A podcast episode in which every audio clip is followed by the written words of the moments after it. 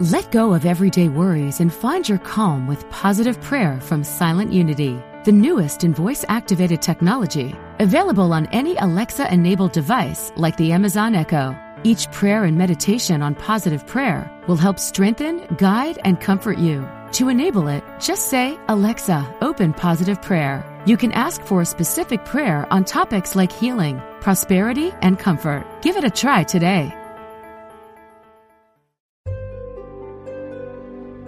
Discover the power within. Unity Online Radio. The voice of an awakening world.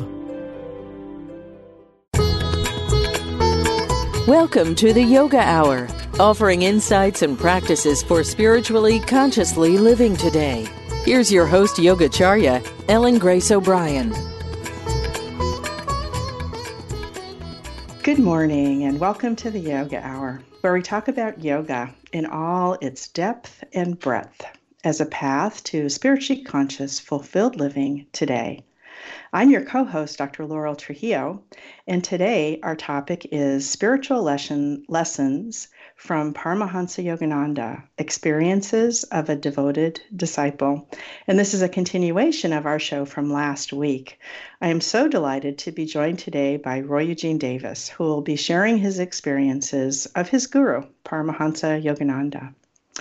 Roy Eugene Davis is one of the last living direct disciples of Paramahansa Yogananda and is an internationally known spiritual teacher and author bringing the teachings of Kriya Yoga to thousands of students for more than 65 years. He has published many books on the teachings of uh, Kriya Yoga that have been translated into at least 10 languages and has continuously published the bi monthly Truth Journal for over 60 years.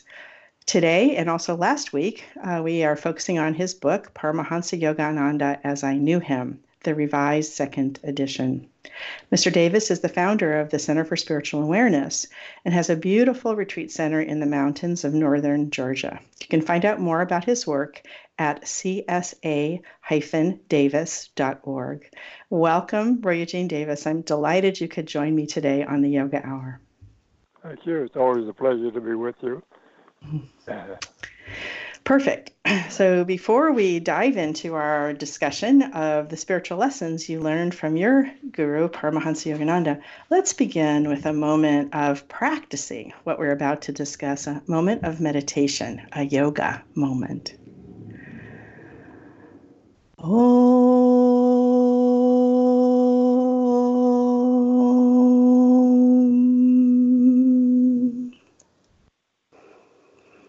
So, Let's begin by turning our attention within. Just taking this moment out of our busy day to pay attention to the here and now. And our breath is a wonderful tool to help us do this. So let's just pay attention as we take a fully conscious breath as we inhale and exhale. As we inhale, we can feel the cool air in our nostrils. And as we exhale, the warm air flowing out. Just observe your breath. Don't try and change the natural rhythm, but just notice. Just notice with every inhale and every exhale. And as you inhale, imagine that you can dive within with the breath. And on the exhale, just relax.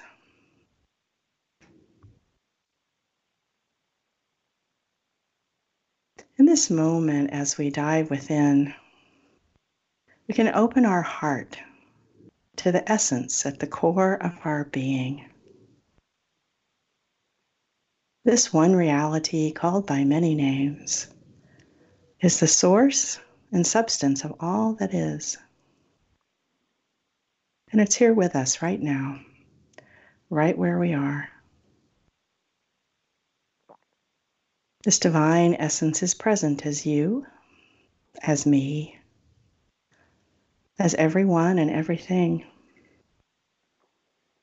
It's within us between us and all around us. And just by being present now and noticing, we can rest in this essence of our being.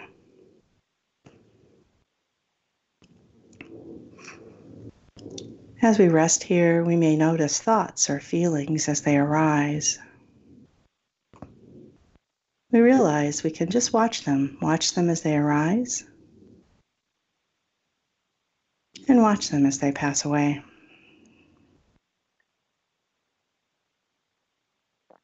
Resting in our essential nature, beyond words and thoughts, beyond all change. pure existence being.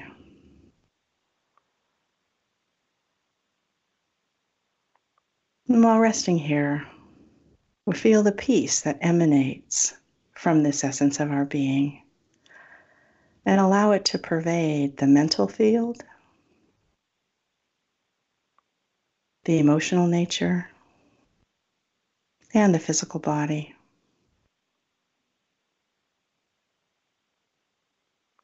And as we close this meditation, let's remember this peace, this portable peace, as Yogananda described it. Let's take it with us as we proceed into our day and share it with all we meet. Oh.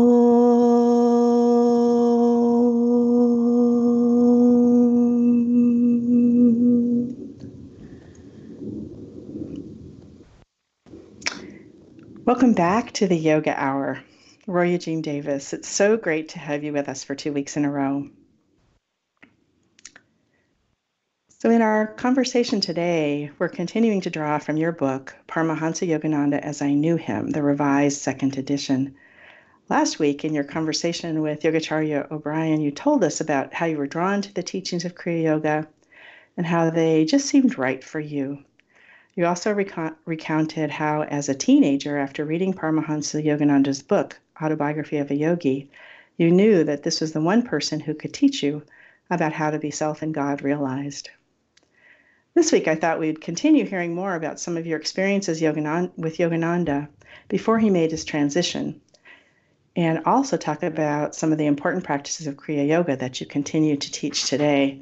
So you were sent to the Phoenix Self Realization Fellowship Center fairly early in your time with Yogananda.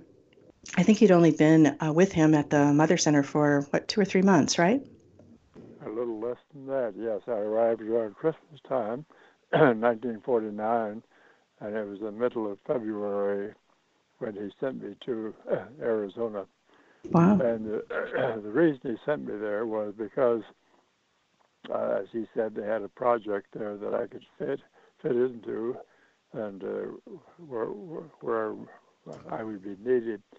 Uh, I had no idea what the project was until I arrived there, and it turned out that uh, the Phoenix Self-Realization Fellowship uh, Center minister had thought that a goat dairy would be a good business project for the church to have as a place for the monk, monks to work and also bring in income for the branch center. Mm-hmm. And Yogananda knew uh, by that time that I had grown up on a farm in Ohio, mm-hmm. and I was used to used to working with livestock. I had not worked with cow, goats before, but with cattle and hogs and horses and so forth.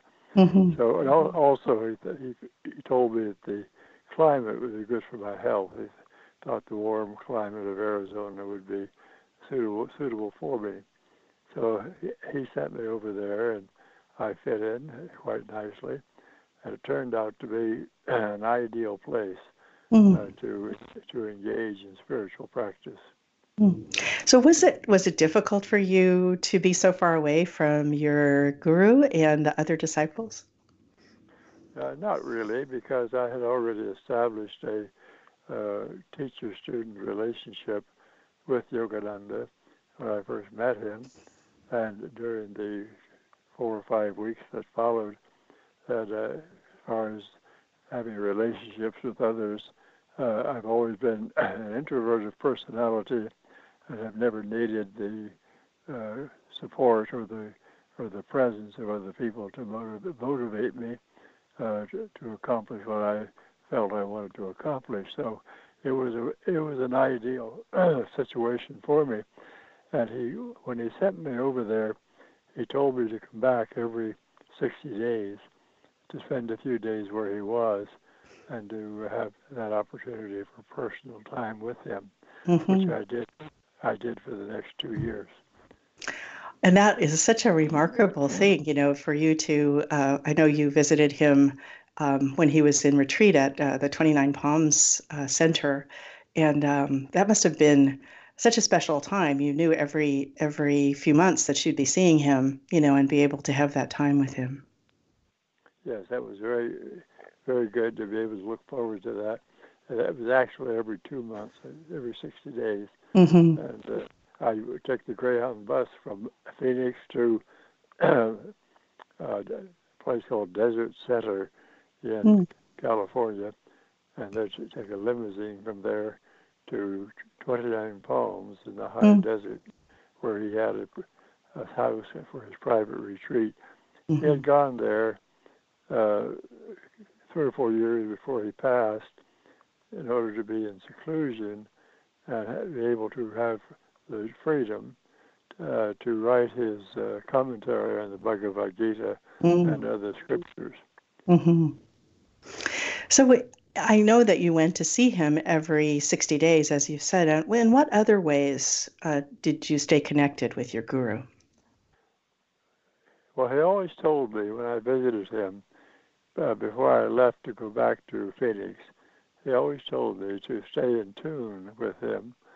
And uh, he said, when you are in tune with me, uh, I I can help you. And if you're not in tune, it's like having static in the in the mental radio. Mm. What he meant was uh, always cultivate an, an attitude and, and an awareness of respect for him and, and and a, and a feeling of being uh, in harmony with him, mm. regardless of regardless whether I was with him in person or over in Arizona. Mm-hmm. So when I had that spiritual and mental harmony with him, uh, I felt uh, connected uh, at, a, at, a, deeper level uh, at all times, and mm. it wasn't easy. For, it wasn't difficult for me to maintain that attitude because I had a devotional nature Mm-hmm. And he was he, he was so uh, uh, impressive uh, as far as being quiet and strong and wise that it was very easy to think of him with respect and to have that sense of closeness with him. Mm. That's really lovely. So, what was your uh, routine like, your meditation routine like when you were in Phoenix? Well, the first uh, year when I was at the goat dairy, it, it, the goat dairy was only uh, uh, maintained for a year before it was discovered that it was wasn't going to be profitable, and the and the goats and the and the equipment were sold. But uh, during the first year, I meditated at least an hour every morning, and an hour and a half or two in the evening. And, but after the goat dairy was sold, and it was in Scottsdale, Arizona, eight or ten miles outside of Phoenix. I, I moved into Phoenix, and I stayed at the uh, center of the church, really, uh, uh, in Phoenix, and there I had I had more time for private meditation, and I used to get up in the morning at about three a.m.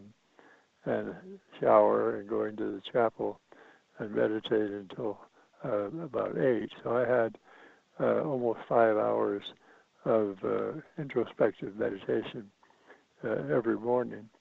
And then uh, the evening, I would meditate another two hours or so. Uh, but remember, I was in a monastic environment. Right. And I didn't have a social life. And that, that was the purpose for my being there. Mm-hmm. And I did it because I wanted to see what the results would be. Mm-hmm. And I know from from attending your seminars and all, that, that's not necessarily something that you recommend for your students now. Is is really prolonged periods of meditation. Is that right? Uh, well, most most people who have family and jobs uh, aren't able to set aside the time uh, for to meditate that long. Right. But uh, the average person, I recommend at least uh, 20 to 30 minutes in the morning, perhaps in the evening, or if they become more skillful, uh, they can perhaps meditate an hour. Mm-hmm. But uh, that, then the rest of the time, cultivate an awareness of the presence of God or this ultimate reality uh, at all times, whether they're engaged in their ordinary everyday activities. Uh, because for most people who would try to sit for uh, long, long hours, after a while they would become too introverted and passive, and they really wouldn't be having the, they wouldn't really get the get, get the positive results that mm-hmm. they would mm-hmm. hope to have.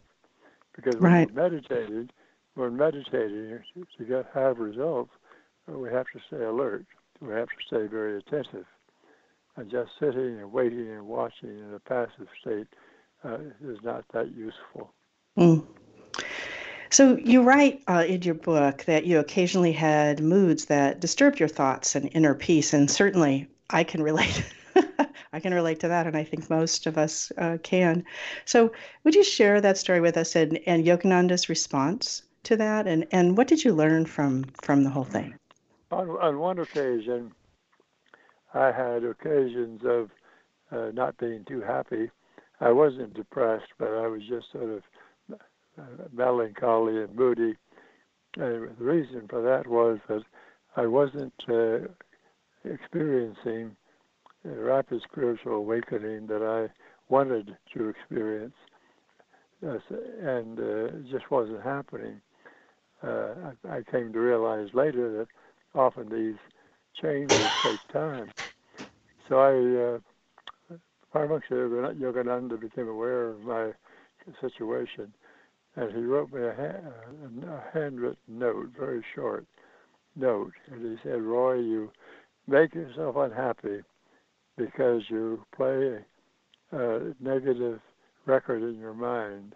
Mm. Why don't you break the record?" And that was back in the days when little shellac records could be drop on the floor and easily cracked or broken. Right. And, and when he said that, I, I realized, oh yeah, I've been preoccupied with little old me not getting the results I want I to have. I'm feeling sorry for myself. So as soon as I got insight into that, I changed my mental attitude, and I found out it is possible to change the mental attitude if we decide to do so. Mhm. Mhm. So one of the things that uh, Yogananda had asked of you early in your relationship was that you only read his books, you know, books that he had right. written for the first year that you were his disciple. Um, and then he found out that you had been reading uh, some other books. And, and tell us that story. How did he respond? All right. When I first had my first private talk with Paramahansaji, it was on Christmas Day, 1949. I had uh, just arrived there two days earlier, and uh, I asked to be his disciple, and he began to give me some instruction how how to do that, how to prepare. And one of the things he said was, read my books for the first year. Then he said, if you want to read the Bhagavad Gita and the Bible, that's all right. But for the for your major reading, read only my books. Well, the purpose for, for that was I, I was just uh, starting out my relationship with him, and he wanted me to understand what he taught, what he stood for, and also to uh, uh, have that mental and spiritual attunement with him. And uh, during, the, especially the first year, and then within the first year, when I was over in uh, Scottsdale, Arizona, on one on one occasion, I drove by a bookstore, and uh, I stopped and I went in. I was curious uh, to see the various selections that were available, and I came across a book by uh, about Sri Ramakrishna, mm-hmm. whom the master had written about in his autobiography of a yogi, mm-hmm. because Ramakrishna was very well known uh, in Bengal, Yogananda's uh, region where he grew up. So I, I thought to myself, well, since Master has mentioned him favorably in his book, uh, it'll be all right to read it. So I I bought the book and I began to read, and it was interesting. And sure enough, uh, I began to during the day think so much about Ramakrishna and his philosophical views and his experiences and comments, and uh, that I was not thinking as, as much about my relationship with Master or Paramahansa Yogananda. And so that's that was the problem. It wasn't the book. The book was okay, but I sh- shouldn't have been reading it at that time in my relationship with him. So I went over to California to see him on my regular schedule. And ordinarily, when I would arrive, he would see me and he would smile and acknowledge me and say a few words of welcome. And on this occasion, he was surrounded by several disciples. And as I approached the group, he saw me. Uh, I saw him look at me, then look away, and he didn't he didn't indicate any recognition of me. And as I got closer, after he stopped talking to the other disciples, he, I was very close to him, about a foot away, and he said very quietly, that there was a reason I told you to only read my books for the first year. And uh, I knew what that reason was, and I felt embarrassed. And then he uh, looked at me again, and he, he said, yeah, he asked, is everything all right? I said, yes, sir. He said, all right, that's my boy. And that's the, that's the, the extent of our conversation. He didn't, mm. he didn't go beyond that. He didn't chastise me verbally anymore. Mm. Uh, he, he didn't find fault. Uh, he just reminded me that uh, when you have a teacher-student relationship, that's a value that you ought to listen to the teacher if you want to have the benefits of that relationship. Yes, yes, indeed. So, um, Yogananda died, passed, had his Mahasamadhi in uh, 1952. Um, we just yeah. passed that date. Um, and uh, subsequently, you decided to leave Self Realization Fellowship and begin your own ministry. So, how did that come about? All right. Uh, about uh, in, the, in the, autumn of 1953, uh, about a year and a half, almost two years after Yogananda passed, uh, I began to realize that the monastic experience was very good good for me. I enjoyed it immensely uh, and I was only uh, 22 years old or so. And I realized that to stay there in a monastic environment uh, for several years was not really necessary for, for me to do. And so I decided, well, I need secular experience. I'll uh, withdraw, not from the uh, teaching tradition, not from Kriya Yoga practice, uh, or from my resolve to be self realized, was simply uh, withdraw from that particular lifestyle. And so I talked with uh, Faye Wright, who at that time was the uh, sort of the chief executive officer of the organization. Uh, she had not yet become president. The president was a business a businessman and highly spiritually developed uh, disciple of Yogananda's, Mr. J.J. J.J. Lynn. So I talked to Dayamata, or she later became Dayamata uh, when she became president. But uh, I talked with her, Faye Wright then, and I remember she said, "Well, Roy, God is everywhere. You don't have to live under this roof to have a relationship with God." And then she said, "If you, uh, when you are settled after two years or so, if you are living in a city where we don't have a meditation group, yeah, you can start a meditation center for us. Well, that sounded fine. Mm-hmm. And so uh, that understanding was between her and me and Mr. Lynn, the, the man who was then the president of Self Realization Fellowship. So I uh, uh, departed and almost immediately was uh, invited to uh, uh, go downtown in Phoenix and be examined for possible draft being drafted in the army. Mm. and, uh, while I was undergoing that process, I asked the fellow there what, how I could get that behind me, so I wouldn't have to uh, wait for four or five or ten years or more uh, before being drafted. He said, "Oh, you could volunteer for two years." Well, that sounded like a good idea, so I volunteered for two years. And I was in the medical corps, so that was easy after basic training. I worked on the respiratory ward of hospital for uh, on Army base in Fort Riley, Kansas. And uh, about two months before I got ready to be discharged from the service, I began to think of my future, and I thought, what what what am I going to do? And the, the answer that came into my mind was, well, I'll go to chiropractic school.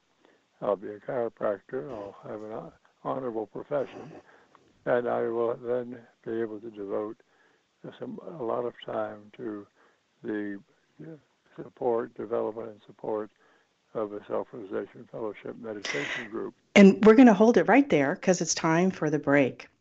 So, you are listening to the Yoga Hour with our special guest, Roy Eugene Davis, internationally known spiritual teacher and one of the last remaining direct disciples, last living uh, direct disciples of Paramahansa Yogananda. He'll be teaching in San Jose at the Center for Spiritual Enlightenment on March 22nd and 23rd of this year, just in a few weeks. We welcome your comments and questions. You can contact us at yogahour at unity.fm. I'm Dr. Laurel Trujillo, co host of the Yoga Hour, and when we come back from the break, we'll hear more about the observations and reflections of Yogananda from his direct disciple, Mr. Davis. We'll be right back.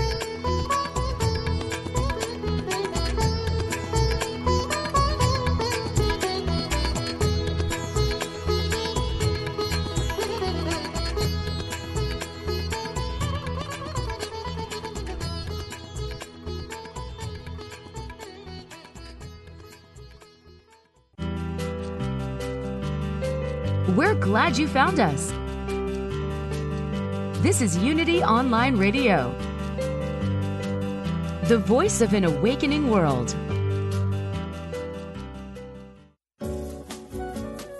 When listeners like you contribute to Unity Online Radio, you're making a positive difference in your life and the lives of other spiritual seekers. Go to unityonlineradio.org and click on Donate to make a one time donation. Or sign up for monthly contributions. Thank you for your support. Here's a Unity teachable moment with Reverend Blair Tabor from Unity San Diego, taken from a talk called Sacred Service The Ultimate Spiritual Growth who we are and who we perceive ourselves to be as human beings is just such a small part of who we are as spiritual beings. You remember the phrase that I like, you know, Emilie Cady says, God did not make you to be spiritual pygmies, but spiritual giants. You know, and do we live as if we're spiritual giants? No, we don't. We live, live as if we're, you know, weak human beings. You know, we're spiritual giants. We need to live that way in our lives. So we have to let go of the ego. It's a challenge because we spent so much energy and focus on, on our ego on dressing a certain way and talking a certain way and looking a certain way and, and lining ourselves in certain ways to, to uphold that ego identity. But as we're willing to let that go, let it be permeable to spirit, then what we find is we're connected to that infinite oneness that is God. To find a Unity church near you, visit unity.org. Are you a spiritual explorer? Enrich your journey by engaging in inspiring and uplifting online courses starting now. Powered by Unity Worldwide Spiritual Institute's world class online learning management system, you can join in live or study at your own pace in the comfort of your home. Check out courses and topics like mindfulness meditation, grief management, spiritual growth, and a lot more. Get help and support to achieve your dreams. Find out more by going to unity.org slash spiritual explorers today. Since 1924, Daily Word has offered inspiration and practical teachings through daily prayer messages to help people of all faiths live happy, healthy lives. The magazine includes two months of daily affirmations, messages, articles, and spiritual poetry to help you get inspired. Subscriptions are available for print editions in large type and Spanish, as well as the digital subscription package that includes the online magazine with audio, smartphone app, and daily email. Get your subscription today. Visit dailyword.com or unity.org. Create a path to success and prosperity with Mae McCarthy and Abundance Incorporated every Thursday at 2 p.m. Central on UnityOnlineRadio.org. A co founder of seven successful companies, an angel investor, best selling author, and international speaker, Mae will help you each week with spiritual and practical tools you can use to create a life that you love with greater health, happiness, wealth, and freedom. Join the show live with your questions or listen later on demand, right here on UnityOnlineRadio.org. Call now with your question or comment. 816 251 3555. That's 816 251 3555.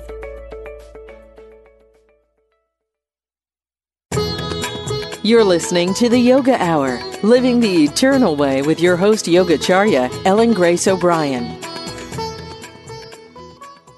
Welcome back to the Yoga Hour. I'm Dr. Laurel Trujillo. And my guest today is Roy Eugene Davis, spiritual teacher and author of many books on the teachings of Kriya Yoga, including the book we're talking about today, Paramahansa Yogananda as I Knew Him, the second revised edition. You can find out more about Roy Eugene Davis and his work at csa-davis.org. So, Roy, when we uh, stopped for the break, you were telling us about how you had um, decided to get some real world experience after being, um, you know, at uh, Self Realization Fellowship, and obviously then, you know, Yogananda's passing in 1952. And I should point out that you were very young, you know, when he passed. I believe you were only what about 20 or so years old when he uh, when Yogananda died. Yes, I was 20, 21, yes. 21. So you were very young and had been uh, a student of his since you were, you know, 18. So kind of you know makes sense that you would want to have some real world experiences and then you ended up you know getting into um, you know becoming a, a hospital uh, corpsman i think you said. And yeah and then uh, had this idea about becoming a chiropractor. So then what happened? Well i wrote a letter to Faye Wright and i told her my plan. And after a long time i received a letter from her. Now what had happened uh, about two months sooner, earlier, in 1955, was that the president, Mr. James Lynn, uh, who had been president since Yogananda's passing three years earlier, uh, he had also passed. And so uh, by now, Faye Wright had become president. So she was writing me a letter on behalf of the board of directors. Mm-hmm. So she wrote in her letter that the board uh, uh, decided that they no longer wanted me to represent them in any capacity whatsoever. Mm. And uh, I, I never, I didn't know why that change of attitude uh, at that time. But uh, my first thought was, well, uh, if I can't represent Yogananda's organization, I can still represent the Kriya Yoga tradition and the teaching of the lineage of gurus or teachers. So I wasn't devastated by the by the situation, but uh, it was years later that I found out what, what was probably the, the problem, and it was this: uh, after Mr. Lynn passed as president, the members of the board of direct, directors uh, decided that thereafter all of the branch teachers, teachers out in the field, uh, should be members of the monastic order. Mm-hmm. So they were going to focus on developing a strong monastic order and have the teachers come from that uh, from that order, and they were not going to have uh, teachers who were not members of that monastic order. Mm-hmm. Uh, when Yogananda was uh, president, president, of course, in the 20s, 30s, 40s, and 50s, uh, they didn't have a strong monastic order. And when he ever, when he met someone that he felt could represent the teaching, he would ordain them and say, "Go forth and do it." But it was only after he passed and after Mr. Lynn passed that the board decided to tighten up its organizational uh, rules, really, and uh, or policies, and have only members of the monastic order teachers in the field. Mm-hmm. And uh, so that's how that that's how that worked out. Mm-hmm. So the so the organization today is very strong, as well as as far as being organized. They have uh, a few dozen ministers who've been with them for 20, 30, 40 years, who are very qualified to teach the uh, philosophical principles and to represent them. So it has worked out fine for them. And also, there are some things which I'll not go into, just minor uh, points of doctrine or, or philosophical philosophical concepts. There are some things that they teach that I I don't consider uh, valid or necessary to teach, mm-hmm. and uh, so I I wouldn't be able to represent them anyway.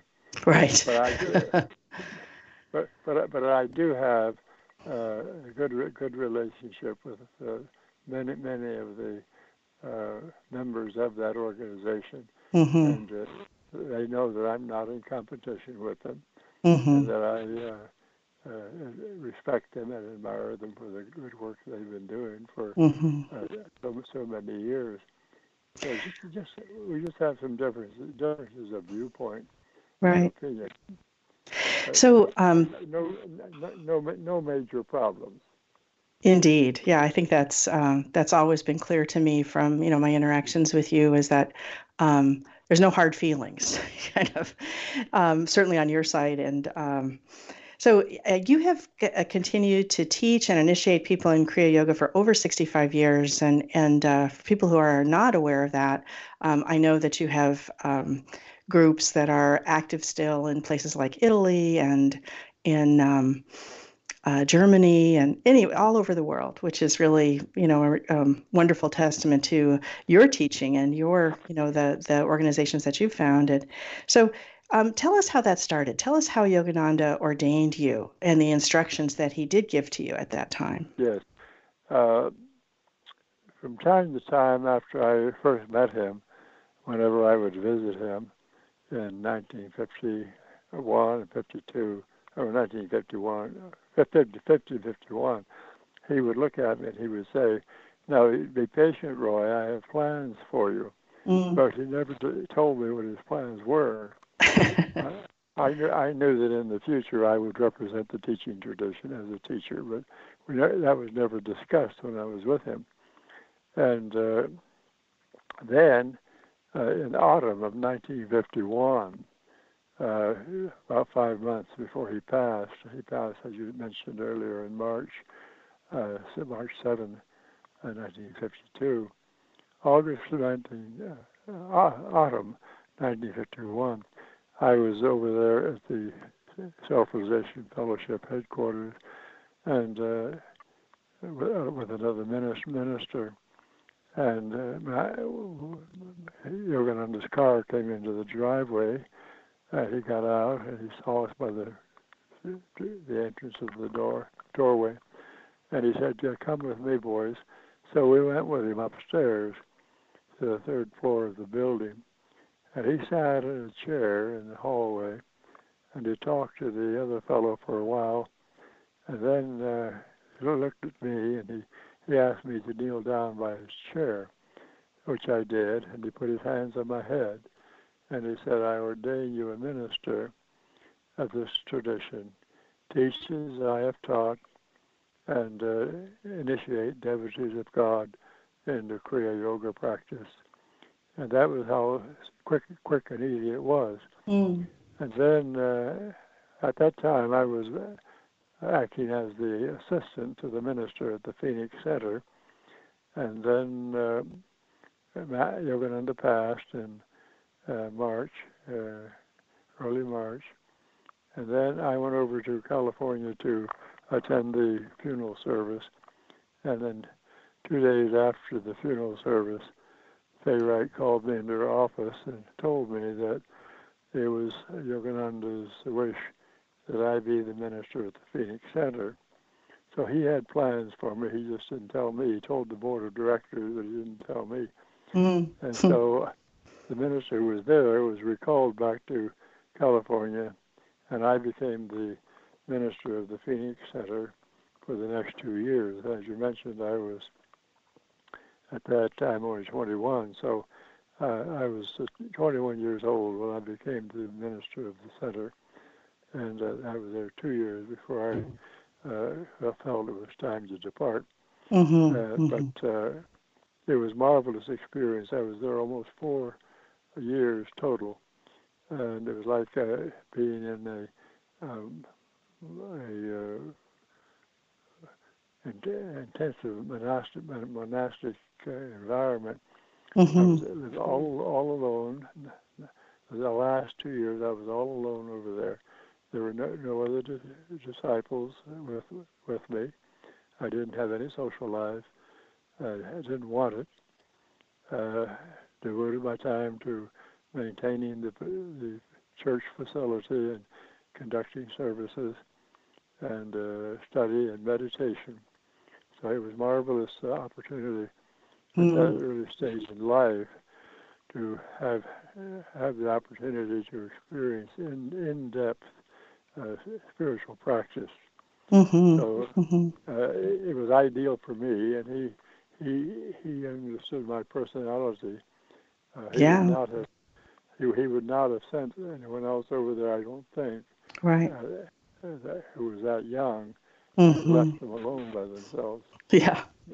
But, uh, So in the worked- it book, it worked out for me. oh, good.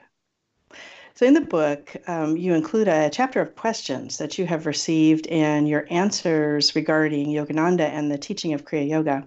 And all many uh, of the questions that you mention are ones that I've had and others have had and I've heard asked of you. So one of the questions is why um, Yogananda sometimes referred to God as Heavenly Father, Divine Mother, Him, He, Her, She, and other ways that indicated a, a personalized idea of God. So, what is your teaching about that personalization of the concept of God? Yes, the Paramahansa Yogananda, of course, uh, obviously was a uh, st- student of what, what is called a, Advaita Vedanta or non-dualism, where you simply see one ultimate reality that is nameless and formless. But uh, he understood that in our secular world, most people uh, consider that view of ultimate reality to be very abstract, and so they they project a name on it. And uh, uh, the word God, for instance, I did some research on the word, and it goes back a little more than 2,000 years uh, to uh, the uh, oh, Germany when uh, a, a bishop uh, translated uh, one of the early uh, versions of the New Testament and translated it into what is called Old German language.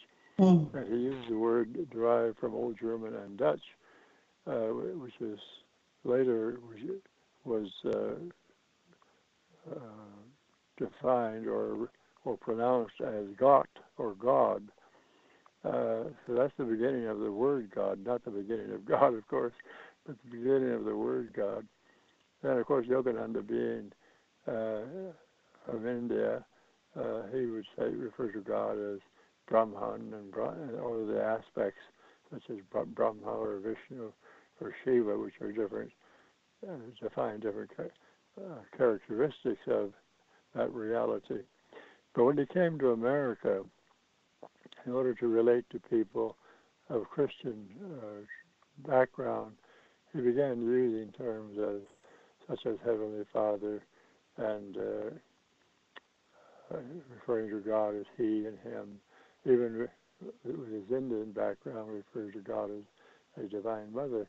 In India, the term Divine Mother is used to refer to the uh, universal or cosmic intelligence that pervades the universe, along with the, the spiritual spiritual energy or shakti. So it is understood not to be a person.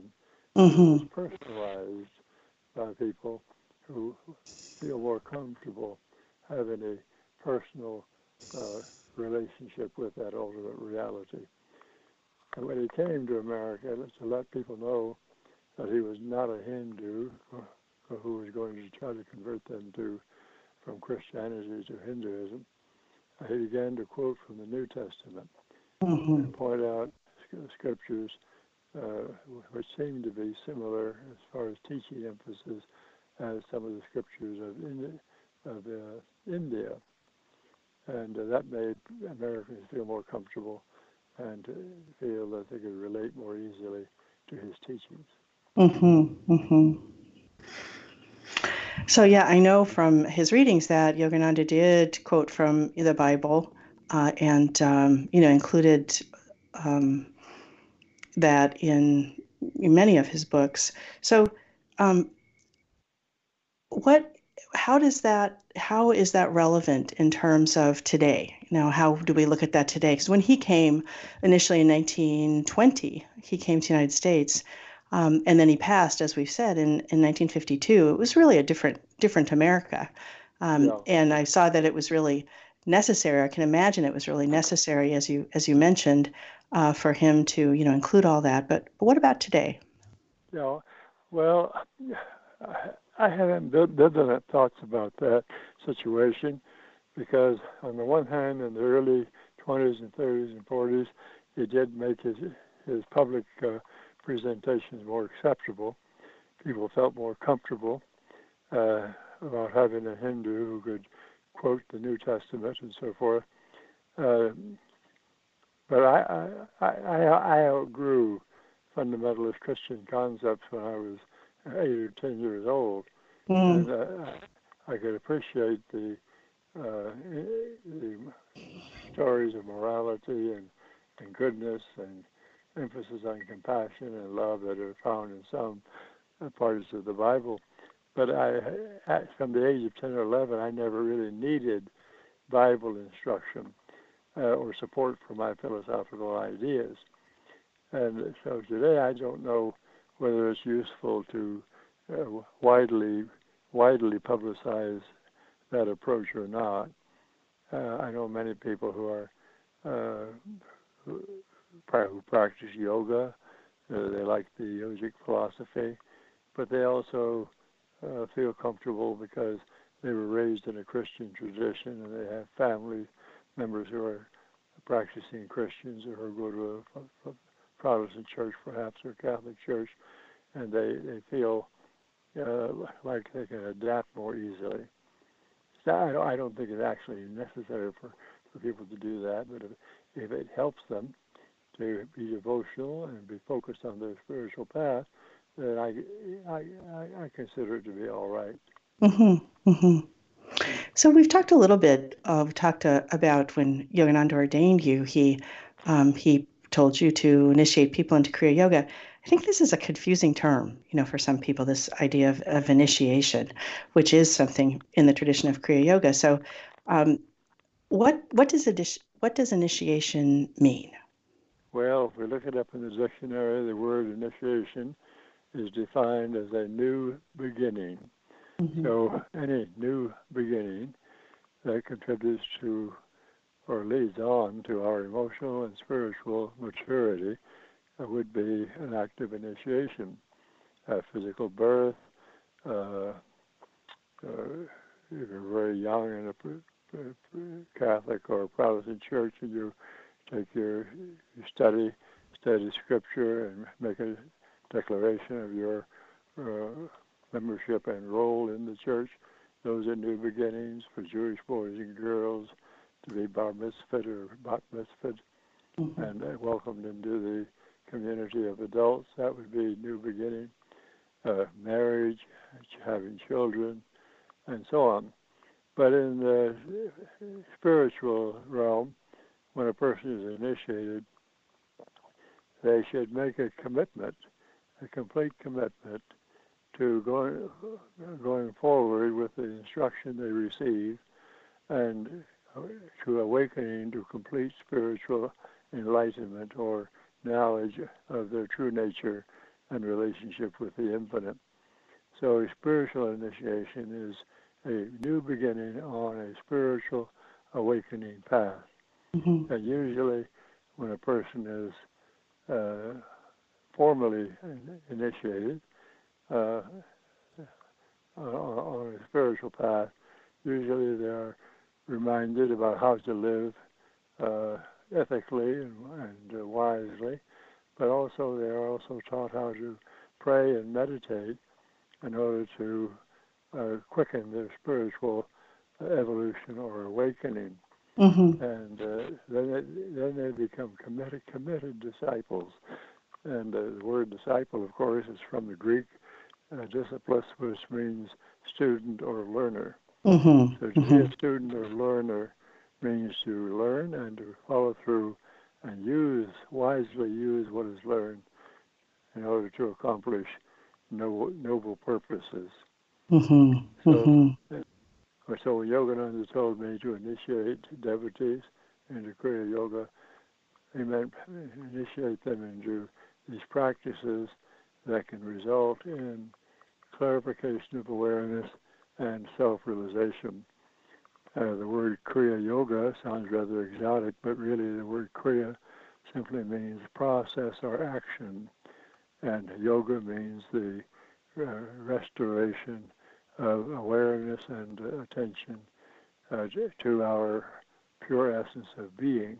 Mm-hmm. So Kriya Yoga includes the things we do to facilitate and quicken our spiritual awakening and uh, very very quickly uh, in the Yoga Sutras of Patanjali, the basic guidelines are disciplined thinking and behavior, in-depth or profound inquiry into our true nature or spiritual essence, and purification and transcendence of our mistaken sense of self-identity or ego so that we can realize that is experience and know our true nature uh, as a unit of the pure essence of an ultimate reality.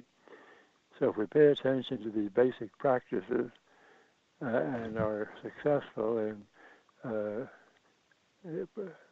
adhering to them uh, to, to, the ultimate ultimate conclusion, then we are very fairly certain to be uh, assured of being spiritually awake in the current incarnation. And that's how Paramahansa Yogananda talked to me mm. uh, privately. He encouraged me to wake up completely in this current physical embodiment. And he told me, he said, you can do it. So he emphasized that the real purpose of our being in this world is to grow to uh, emotional and spiritual maturity and uh, do it while we are here this time around. Mm-hmm. So I, I, think it's really good to talk about this now because uh, when you are uh, in San Jose on March 23rd, Saturday, March 23rd, you will be offering uh, initiation, some uh, a talk with you in the morning, and then initiation in the afternoon. So um, just uh, we've got about a minute and a half um, for you to describe. Um, well, actually, I'll just leave it open. So, did you want to um, leave some words of encouragement or inspiration um, uh, with our listeners today? For Sure. I, I, I think it is the destiny of every person to sooner or later awaken completely to realization of their true or spiritual essence.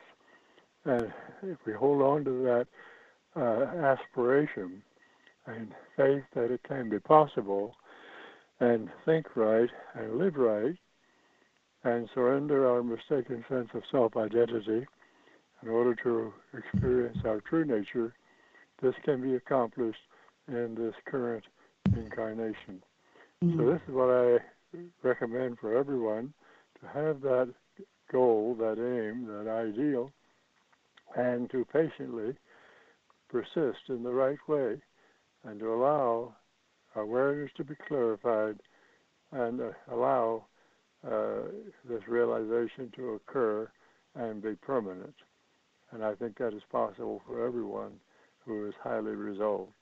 So I wish everyone who, who is within range of our our program today, I wish them the highest and best and uh, good fortune in their everyday life and awakening to the, their ultimate good, mm. which is possible for them to realize. Oh, lovely. Well, thank you so much, Roy Eugene Davis. You, my pleasure. You, you've been listening to the Yoga Hour. It's been my pleasure to share this time with you. I'm Dr. Laurel Trujillo, co host of the show, and we've been discussing spiritual lessons from Paramahansa Yogananda with our special guest, Roy Eugene Davis. You can find out more about Mr. Davis at csa-davis.org. Again, csa-davis.org. And the book we've been discussing today is Paramahansa Yogananda as I Knew Him.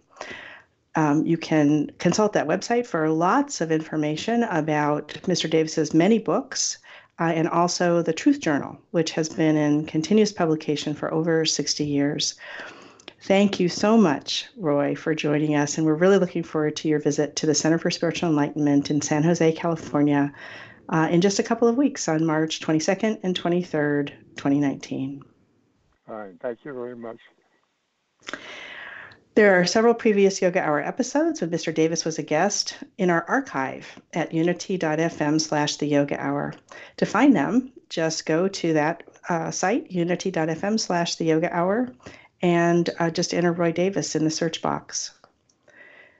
Um, the Yoga Hour is a service project of the Center for Spiritual Enlightenment Meditation Center in the Kriya Yoga tradition. CSE welcomes people from all backgrounds who are seeking self and God realization, a path to spiritually conscious, fulfilled living in today's world. I look forward to being with you again. Until then, remember, you carry your own healing and wholeness within you. Share your peace and joy with all you meet. Bye now.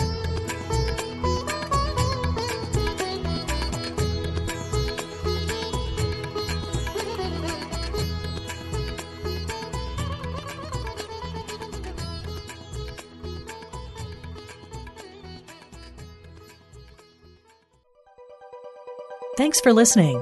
This is Unity Online Radio, the voice of an awakening world.